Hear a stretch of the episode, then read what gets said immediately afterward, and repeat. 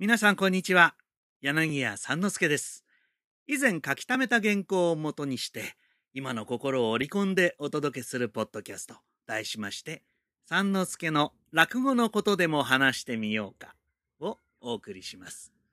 落語全般の様々なキーワードをもとにお話しします。今日は50回目、題しまして、言葉は何のためにある？でございます。いやー、話し家と言葉の問題はですね、語っても語り尽くせないところがありますが、もうちょっと別の角度からお話ししてみようと思っておりますよ。最後までごゆっくりお楽しみください。いやー、ついに来ました。50回。いやー、めでたいめでたい。自分だけですかこんなこと言ってるのは。いやー、でも自分に、まあね、ちょっと、ねぎらいの言葉を投げかけてあげたいですな。そして、まあ聞いていただいているリスナーの皆さんに改めてお礼を申し上げます。このポッドキャストはだいたい1回が10分前後でしょ？そうすると500分ですよね。これ文字に直すとだいたい10万字近い、まあ量になるそうですよ。ねまあ一応自分なりに心を込めて毎回お伝えしているつもりでございますがね、これをえー、何ですか CD にしようとか、そういう話はまだちらりとも出ておりませんな。これからもお耳のお付き合い。ね。かっこ無料。よろしくお願いをいたします。今日はね、実は5本撮りですよ。5本撮りの5本目。えー、もうだいぶ喋ってますけどね、最後の1回、頑張ってやりますから、お願いしますね。これをお読みになっている方で、まあ、私は聞き上手にも話し上手にもなりたくないんだよね。なんていう方はですね、いないんじゃないですかわざわざ聞き上手にも話し上手にもなりたくないと思うってことは相当変わってますからね。まあ、大概の方は、まあ、どっちかでもいいから手に入れたいなって思ってんじゃないでしょうか。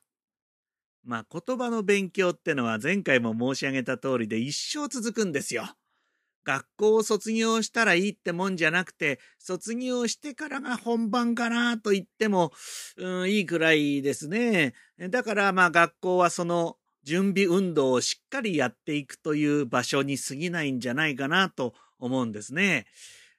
まあ仕事柄ですね、私まあ、まあ今ちょっとコロナ禍で伺えてないんですが、年間30校近くの学校に、まあ学校寄せで伺って感じることがあります。え、以前私は生徒さんは、まあ、同じ教科書使ってね、まあ、種類はあるけど、一応同じ基準で作った教科書じゃないですか。で、同じ勉強してるじゃないですか。ですから、日本語である落語を楽しむ能力は、まあ、どこ行ってもあんまり変わらねえんじゃねえかって思ってたんです。ところがね、全くそうじゃないんですよ。えー、残念ながらね、もうひどい学校はね、始まって5分ぐらいでこっちが帰りたくなっちゃう。お前たち日本人かって言いたくなるような。いや別にね、聞く態度が悪いとかいいとか、そんなことはどうでもいいんですよ。もちろんね、学校ですからやんちゃな子供がいたっていいの。うん。そうじゃなくてね、ええうん、まあ、そう、な、中にはね、本当に全く死後がなくてね、一見お利口さんだな、この、この学校はな、なんて、そう思う、まあ、学校ほどちょっと危なかったりもするんだよな。だからね、静かに聞くかどうかどうでもいいんですよ。こっちが言ってることがちゃんと伝わってるのか、いや、伝わってないのか、あ、やっぱり伝わってるのかっていう、ね、伝わってない時にはね、虚しさというものがやっぱりありますな。終わりましてね、先生から。うちの生徒は干渉態度がいいんですよね、なんて言われたりする。うん。で、廊下にはね、挨拶をしよう。なんて、ほら、ね、学校の目標っていうんですか？そういうものが貼ってありますよね。だけど先生ね、今日私に挨拶返してくれませんでしたよね。なんてことがよくあるんですよ。挨拶をしようというスローガンのある学校は、先生が挨拶ができない。うーん。いや、本当なんですよ。生徒さんはまあ、とりあえず挨拶をするように仕込まれてるんですがね。でもどうなんのかな私の目を見て挨拶をしてくれる学校ってのは、挨拶がスローガンになってない学校なような気がするんですけどね。いや、もちろんね、だから学校は全く逆の場合もあるんですよ。もう一日中幸せになっちゃうぐらいいい生徒さん、先生もいらっしゃる。だから問題なのはね、その教科書とかじゃない、学校によるそのギャップっていうんですか？ね義務教育ってのはみんな同じ教育を受けるってことになってんですがね、どうも違うみたい。いやいや、私はね、教育評論家じゃないから、ちょっとこのぐらい、このぐらいしときますよ。うん。でもやっぱり学校に行くと感じるものがありますな。言葉が通じるのに、思いは通じない。っていうことがね。これはあの、学問としての言語ではなくて、人間としての生き方、習慣、こういうものが不足してるんじゃないかなって、私痛感するんですよ。まあ、修行時代ね、私はその能力のなさ、自分のですよ。だから最初からできるやつはいないんです。私もできなかった。本当にね、修行時代、伝えることもそうだし、受け取るのも下手だったなって、もうじくじたる思いをいたしましたな。落語をやる以前の問題としてね、人に何かを話して伝えるとか、まあ人の思いを受け取るまで、えー、ね、じっくり聞くとか、そういうことがうまくできないってことを毎日思い知らされるわけです。で、人とのトラブルってのはこういう思いがちゃんと伝わらないから起こるわけですよね。言った言わないなんて喧嘩はどうだっていいんですよ。伝わったか伝わらないかに意識を集中しなくちゃなりませんよね。私なんざ、そうね、おはようございますっていう挨拶だけで半年かかっちゃったな一方的にただいやいいって挨拶じゃなくてね、言った人も言われた人もお互いの心が通じるような挨拶ができるまでに、まあ、随分かかった。まあそうなるとですよ。もうそこまでできちまえば極論すれば挨拶は言葉がなくたって成立するんです。ご存知の通り、話というのはお客様の想像力に寄りかかって演じるものですから、まあ亡くなった古今亭新潮師匠のような方ですら、よく講座でね、落語というのはとても弱い芸ですと言っておりましたな。これはお客様と我々演者との接続の危うさ、そしてその接続の大切さ、これを言葉にしたんじゃないかなって思ってるんですよね。今はね、何でも絵で見せる時代でしょ？現実にないものでも、まあ CG とか使ってね、AI ですか？な、なあまり詳しくないですけど、そういうものを使って見せてしまおうっていう時代です。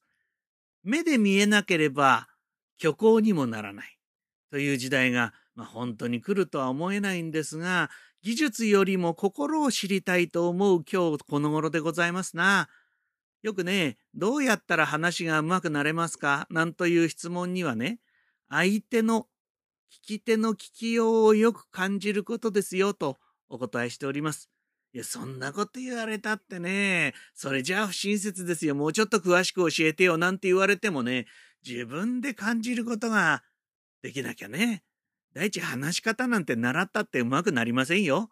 もちろん聞く方もそうで。そこでね、日常の一コマとして挙げておきたいいい手本があります。テレビなんかで見るよ、近頃。ね、偉い人たちの謝罪ね。ええあれ謝ってませんよね。謝ってないでしょどうもすいませんでした。ペコリ。カシャカシャカシャカシャカシャ。カシャ。カメラのフラッシュ。謝ってないよ、あれは。だから皆さんイライラするんですよね。この度の不祥事につきまして、関係者の皆様に多大なるご迷惑をおかけしたことを心よりお詫び申し上げます。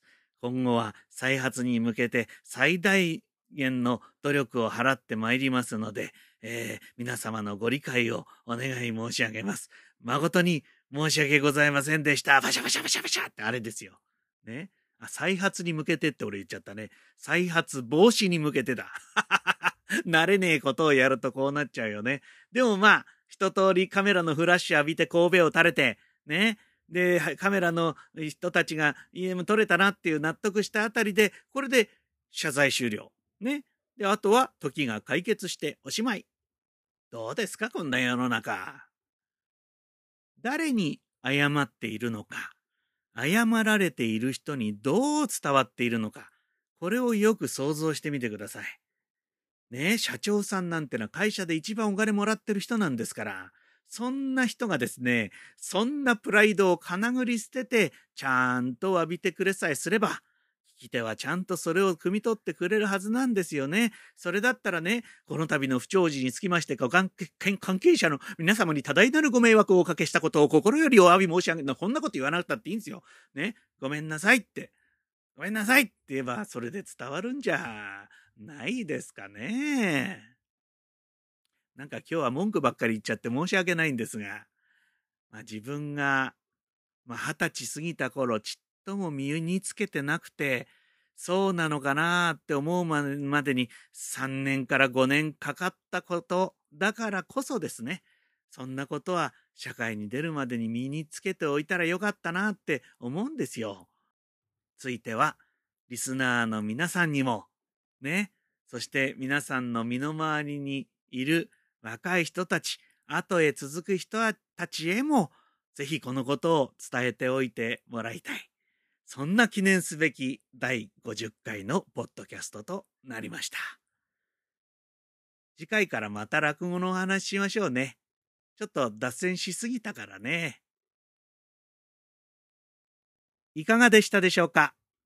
このポッドキャストは毎回キーワードを変えながらおよそ週1回更新していく予定で、予定でございます。次回もどうぞお楽しみに